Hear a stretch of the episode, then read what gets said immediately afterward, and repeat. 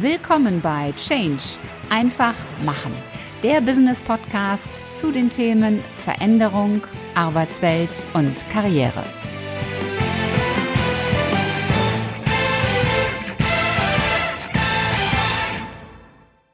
Hallo, liebe Podcast-Community und willkommen zu einer neuen Episode im Business-Podcast Change einfach machen.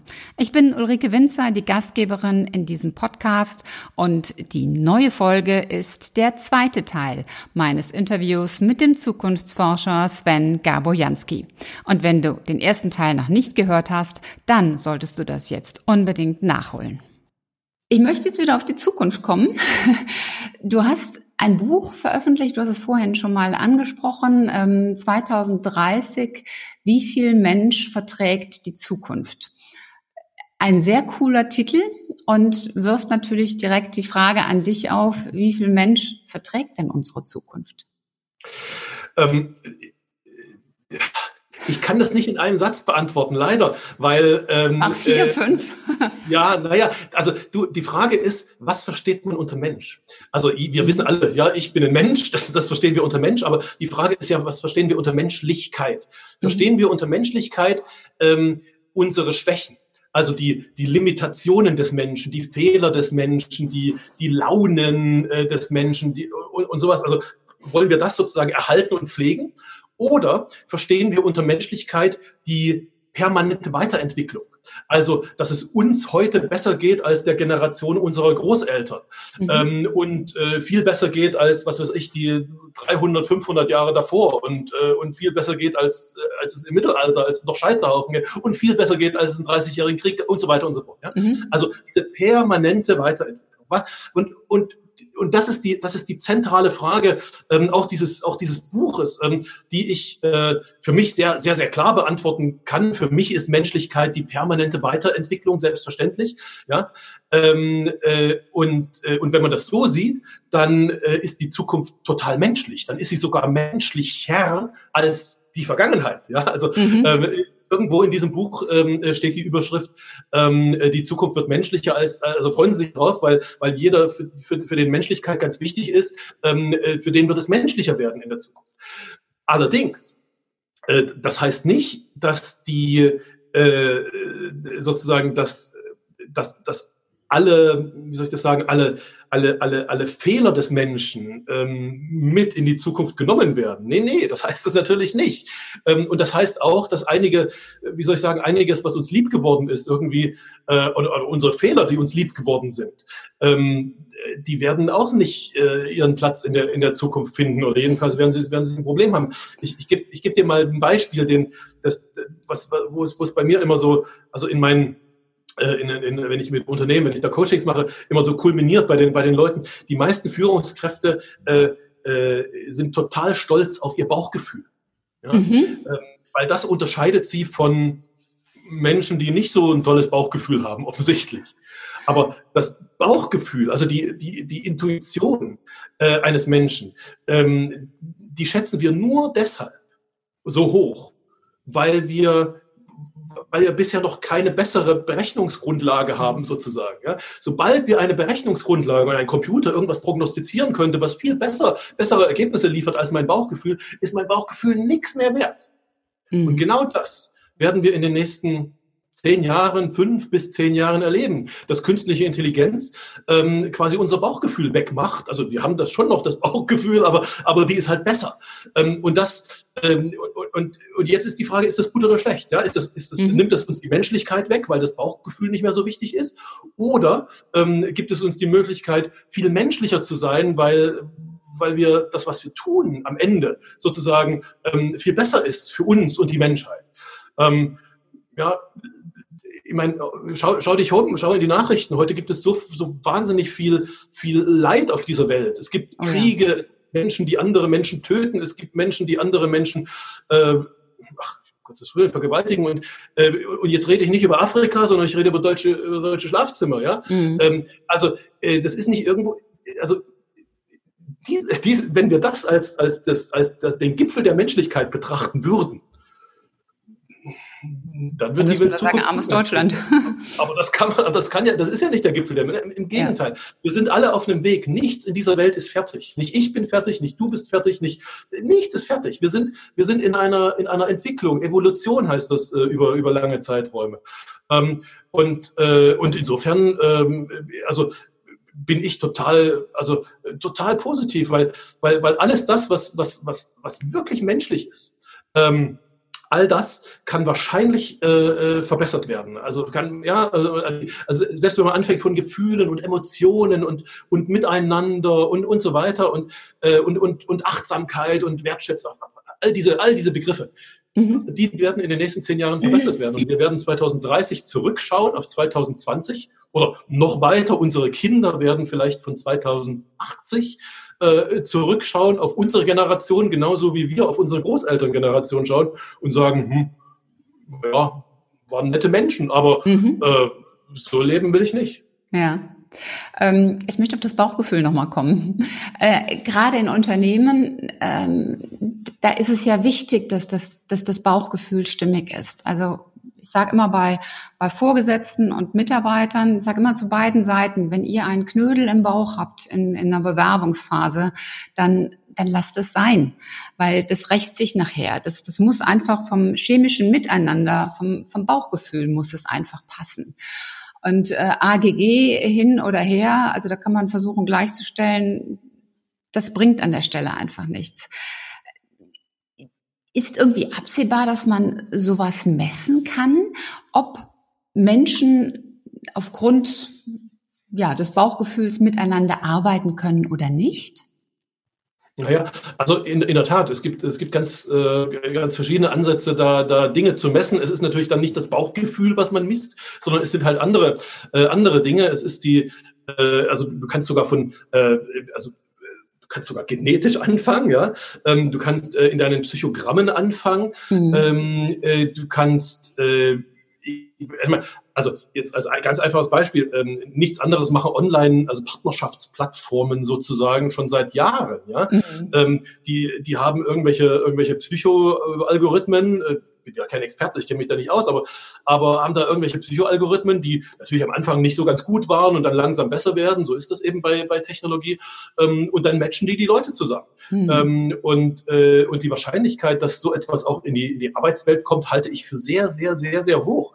Weil mhm. genau wie du sagst, also es hat überhaupt keinen Sinn, sozusagen etwas, etwas zu beginnen, ähm, was nicht also was nicht stimmig ist sozusagen, mhm. ja, wo, wo, wo die Wellenlänge einfach einfach nicht stimmt. Ähm, und deshalb sind die äh, äh, sind die also äh, also ich beschreibe das in meinen Büchern immer als das, den Cultural Fit sozusagen, der da, mhm. der da gemessen wird. Ja, also ähm, und und aus diesem Grund sind, sind die, also die Maschinen oder die Computer, die sozusagen ähm, diese Sensorik, also die Daten aus der Sensorik aufnehmen und dann und dann Teams zusammensetzen oder erstmal Vorschläge machen für Teamzusammensetzungen, ähm, die dann, die dann passgenau sind, ähm, spielen, spielen eine ganz große Rolle. Also spielen auch in dem Buch 2030 eine, eine, eine große Rolle. Es gibt noch ein anderes Buch, was, was sich um die, also so speziell um die Arbeitswelt, um die HR-Welt dreht, ähm, also Human Resources, HR.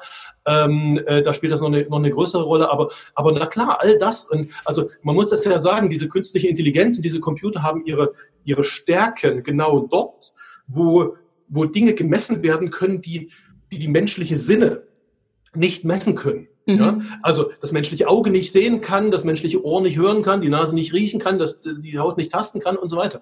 Ähm, und genau, genau diese Dinge ähm, äh, können gemessen werden und, äh, und, und das ist gar nicht, gar nicht schlimm und das mhm. spricht auch gar nicht gegen das Bauchgefühl, sondern stell dir einfach vor, du hast auf deinem Smartphone irgendeine, irgendeine intelligente App, irgendeinen so intelligenten digitalen Assistenten, ähm, dem du ein paar Fragen beantwortet hast, der vielleicht ein bisschen sogar mit deiner Genetik so irgendwie, das, das, das bin ich sozusagen, das bin ich, ja, das ist meine, mein, mein, meine Psyche. Ähm, und äh, äh, und dann, dann gehst du zum Bewerbungsgespräch oder im Bewerbungsprozess äh, ähm, fragst du, okay, wie ist denn, wie ist denn hier im Team? Wie, wie ist denn eure, wie sind denn eure Psychogramme? Und dann tust du die zusammen und du siehst, mhm. ja, passt oder passt eben nicht. Ja. Ähm, und dann wirst du dein eigenes Bauchgefühl sozusagen, äh, also kriegt, kriegt Unterstützung, ja, kriegt eine, kriegt eine, kriegt eine, eine Hilfestellung durch diese, äh, durch diese Messsysteme. Mhm. Ähm, insofern, also ich will nicht sagen, manchmal, doch, ich, ich habe es schon mal gesagt, Bauchgefühl ist tot sozusagen, aber das stimmt ja nicht. Das Bauchgefühl wird immer beim Menschen bleiben, aber es verändert sich. Es wird ja. intelligenter. Ja? Das Bauchgefühl wird intelligenter, weil es halt gestützt wird durch solche, nicht durch meine Hand, sondern durch diese Smartphones, die, die möglicherweise in meiner Hand sind. Also ich, ich persönlich glaube, dass wir auch noch gar nicht alles messen können äh, von, von der Technologie her, einfach weil wir es technologisch noch nicht entdeckt haben. Es gibt äh, ein Buch, das heißt äh, The Celestine Prophecy. Das ist eigentlich mehr so ein Abenteuerroman und da ist eben beschrieben, dass wir Menschen von Energiefeldern umgeben sind und wo dann jemand, der stärker ist als im Vergleich zu einem Schwächeren, von dem Schwächeren im Grunde so die Energie auch abzieht und äh, dass man das dann auch wirklich messen kann und, und sehen konnte durch grüne und rote Energiefelder. Also ganz, ganz spannend. Also ich glaube, da ist ähm, ja. sehr viel dran. Ich möchte aber nochmal zurückkommen auf das Heute.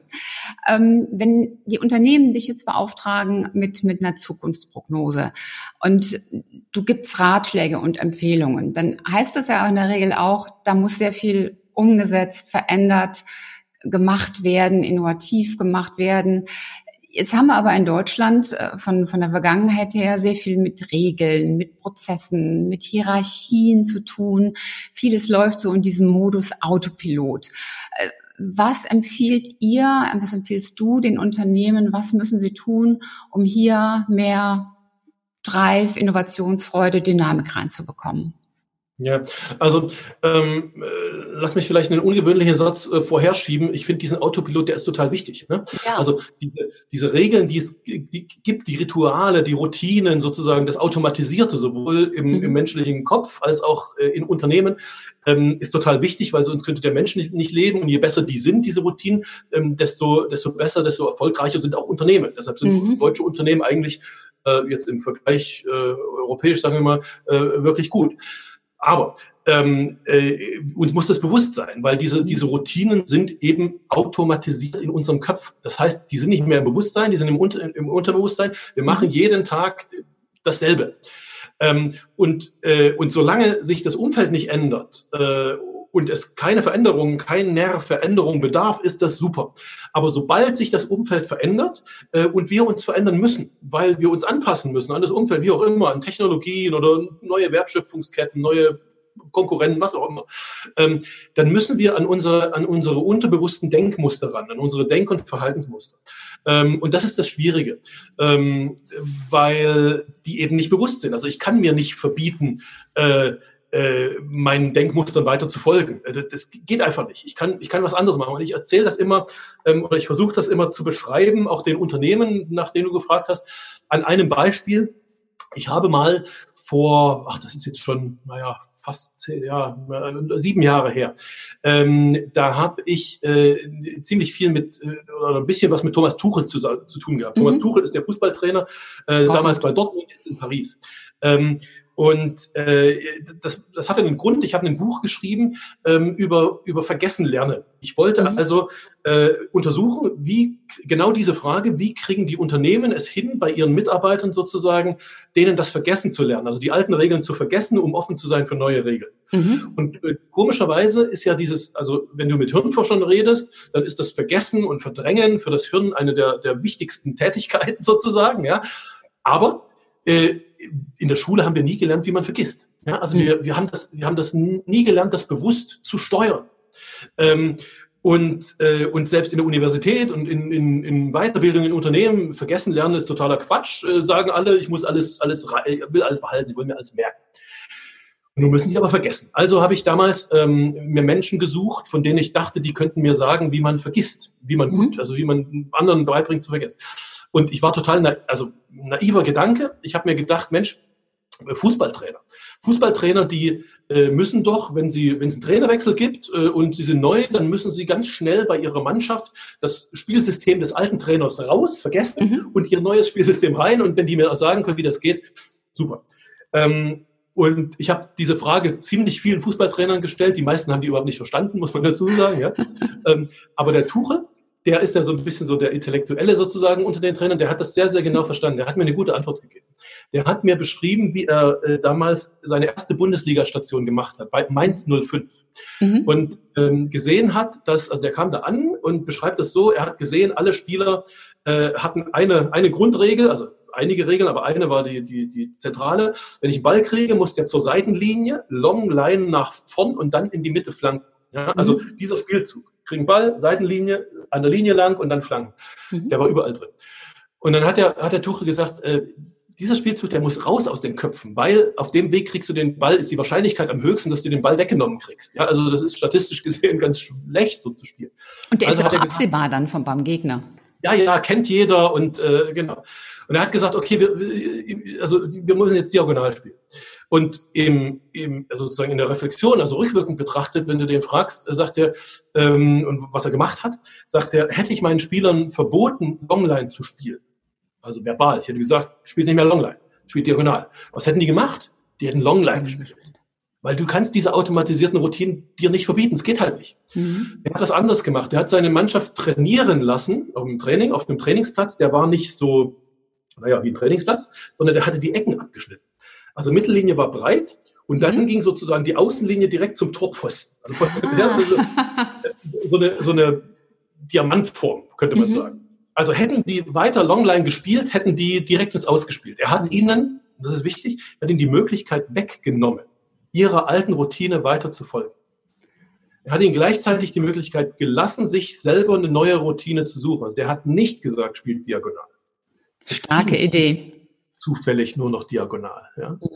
Ähm, und wenn du, ich bin kein Psychologe, aber, aber äh, wenn, äh, also was er sagt und was auch in Psychologiebüchern steht, ist, dass es etwa 90 Tage dauert, also drei Monate, bis du, äh, wenn du dir selber die Möglichkeit nimmst, deiner eigenen Routine weiter zu folgen, bis du dir eine neue so antrainiert hast, dass es, also so, dass es automatisiert ist, dass du dir nicht mehr drüber nachdenken musst. Ja. Ähm, und genau das, zurück auf deine Frage, genau das mache ich mit den, mit den Unternehmen. Ich, äh, ich äh, mache mit den, mit den Workshops, ich mache mit den Programmen, ich mache mit den Coachings, ähm, äh, schaue mir sehr genau an, ähm, welche, welche Denkmuster, welche Verhaltensmuster sind da in den Teams drin?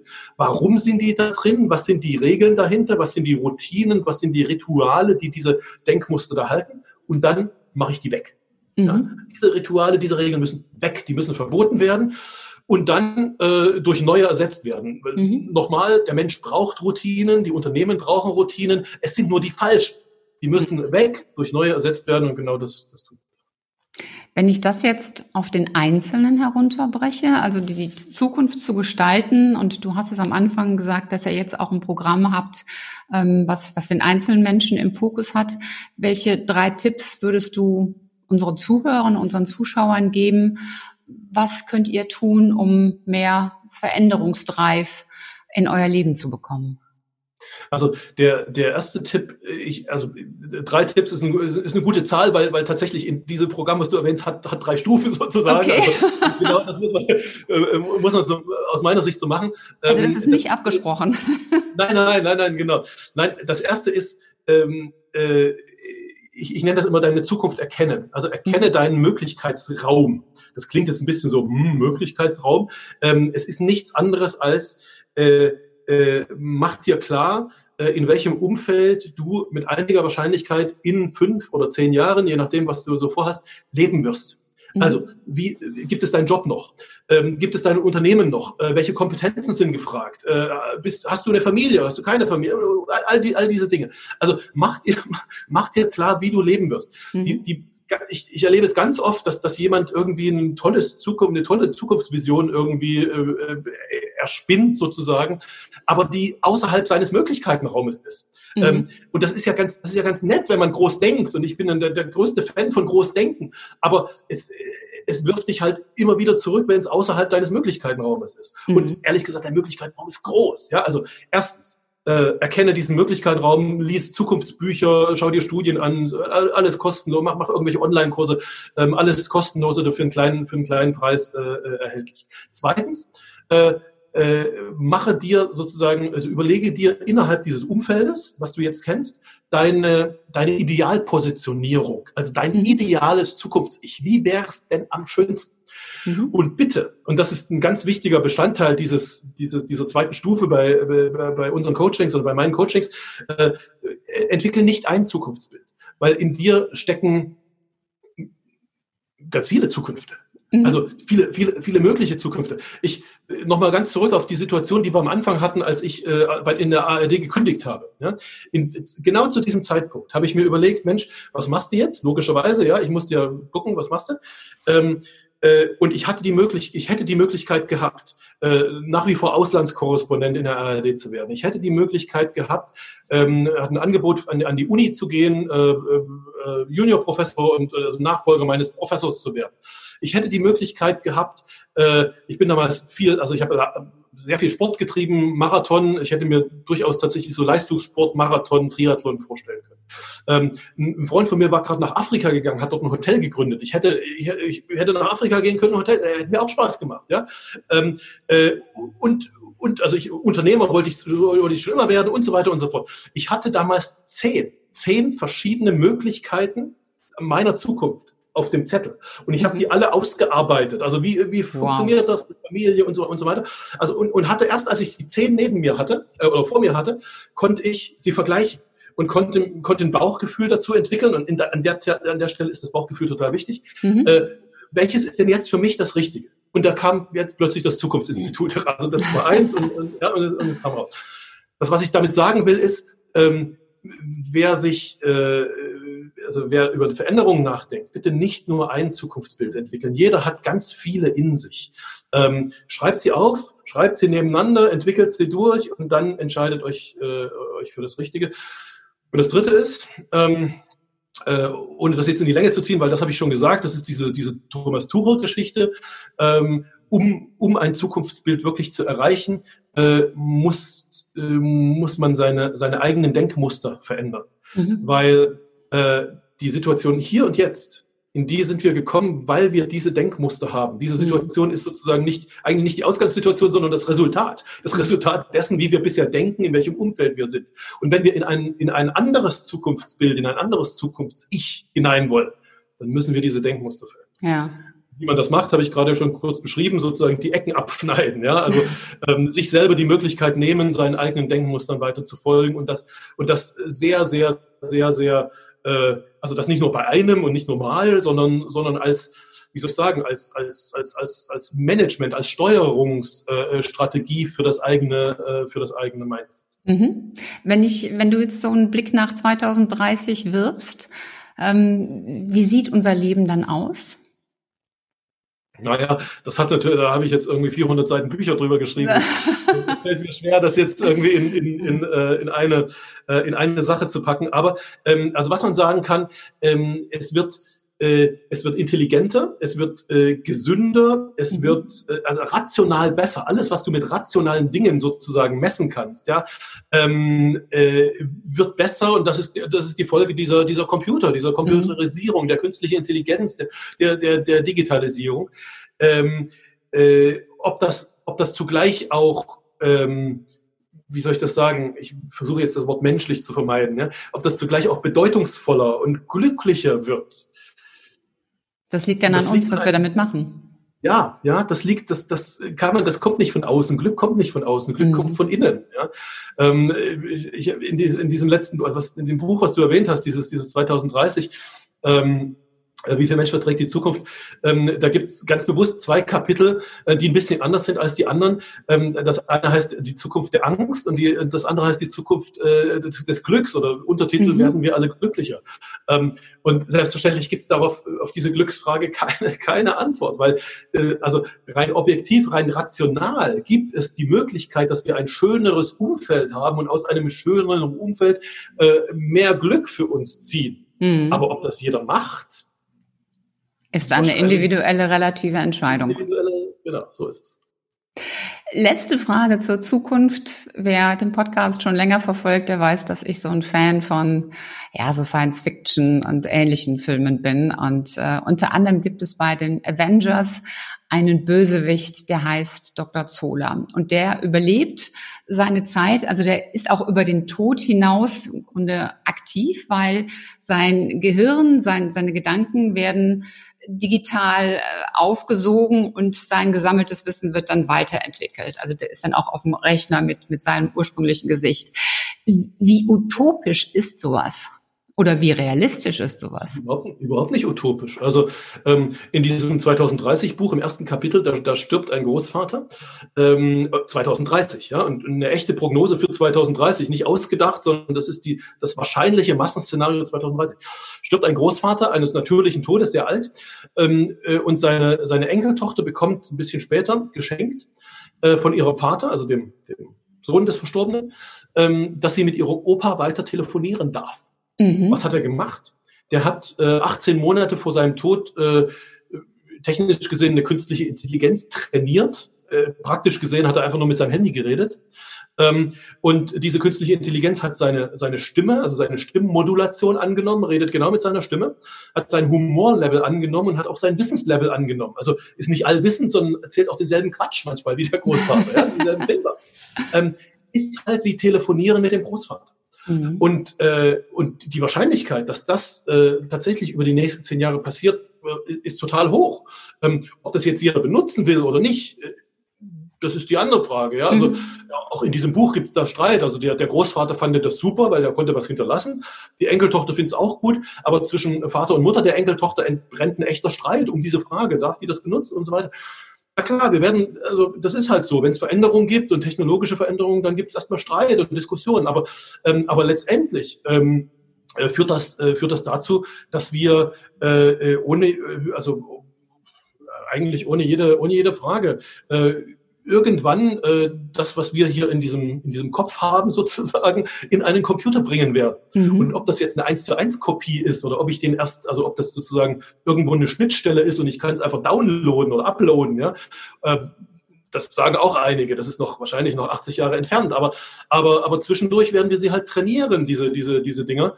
Ähm, und wir werden den, wir werden den Nutzen, jedenfalls viele von uns werden den Nutzen dafür finden. Ich hoffe nicht nur die Bösewichte. Ja, ja das hoffe ich auch.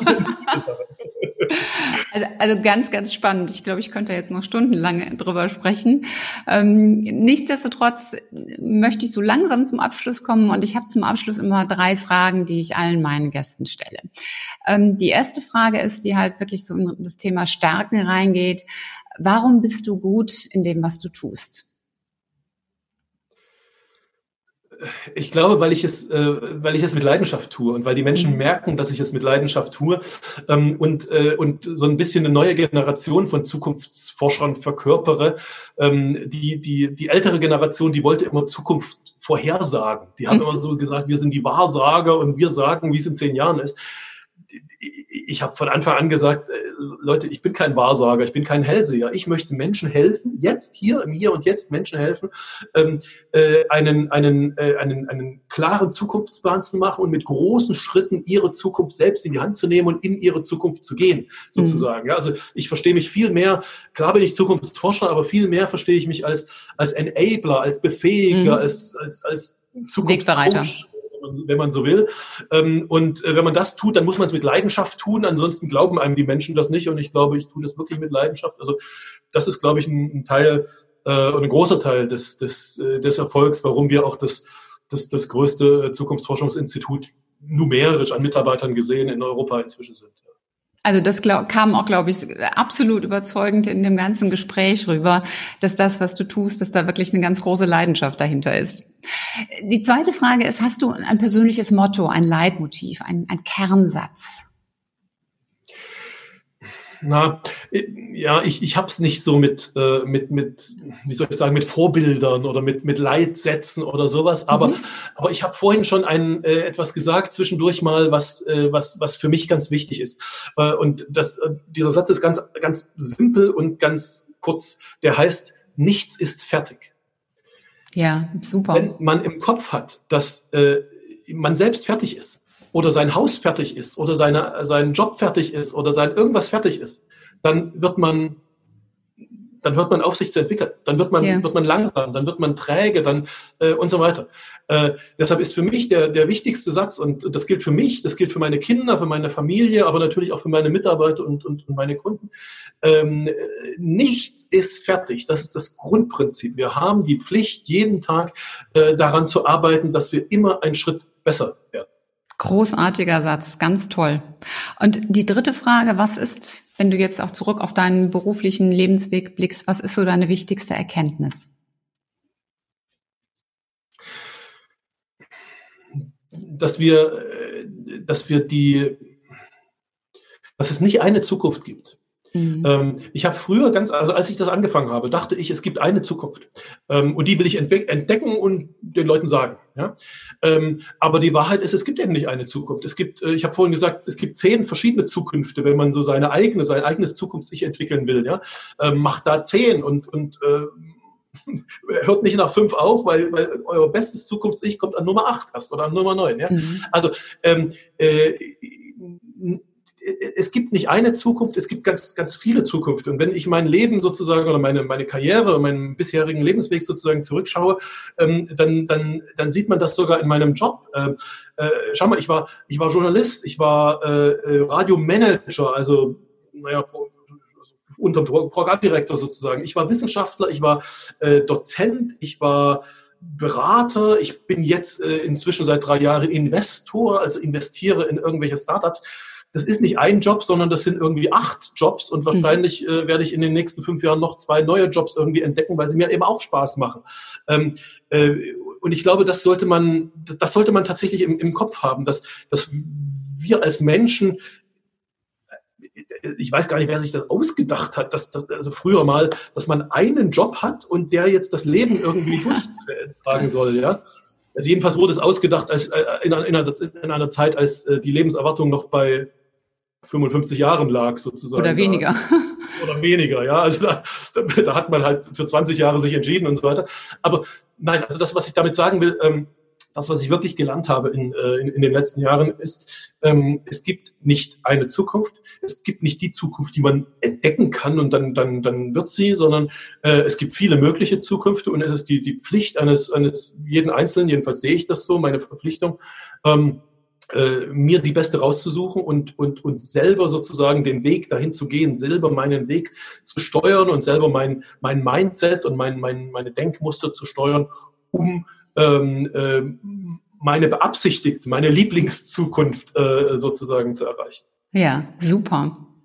Sven, wenn man mit dir arbeiten möchte, wie findet man dich? Ähm, also ich habe ja einen, einen relativ prägnanten Namen, ja, Gabro Jansky und Jansky mit SZKY. Ähm, wenn du das bei Google einträgst, äh, findest du mich immer und, und, und auf vielen Kanälen. Ähm, es gibt äh, äh, selbstverständlich einen, äh, einen, äh, eine, eine, eine Webseite, ähm, äh, den meisten, die, die erstmal so reinschnuppern wollen und mal den Jansky so ein bisschen kennenlernen wollen, ähm, äh, sozusagen, wenn es um die Persönlichkeitsentwicklung geht, empfehle ich einen, einen, einen kleinen Online-Kurs. Das ist so, so, so ein Einstiegskurs, wo ich so die, die, die wahrscheinlichsten äh, Zukunftsprognosen der nächsten zehn Jahre ähm, äh, präsentiere und den, den Leuten sage, wo habt ihr, also wo denkt ihr schon dran, wo denkt ihr noch nicht dran mhm. sozusagen. Auf der Unternehmensseite das ist natürlich äh, die, die, die Unternehmenswebseite. Also äh, die äh, vielleicht kann man vielleicht kann man auch die, die, die Links nochmal äh, noch mal, noch mal einblenden, aber die werde ich jetzt hier nicht erzählen wollen. Ähm, der, der einfachste Tipp ist einfach äh, meinen Namen bei Google eingeben, ähm, auf, äh, auf, auf Webseiten klicken oder auf Videos klicken und ihr kriegt, ihr kriegt, ihr kriegt Videos, ihr kriegt, äh, kriegt alles. Ich bin da relativ äh, relativ präsent und, äh, und auf, auf sehr, sehr vielen äh, Social-Media-Kanälen auch, ja, also von, von LinkedIn und Xing, Facebook selbstverständlich, äh, über, über Instagram ähm, und Twitter. Ähm, sucht mich einfach, ähm, klickt einmal, folgt mir ähm, oder schreibt mir irgendwas. Ich bin da sehr, bin da sehr zugänglich und, und, und antworte auch.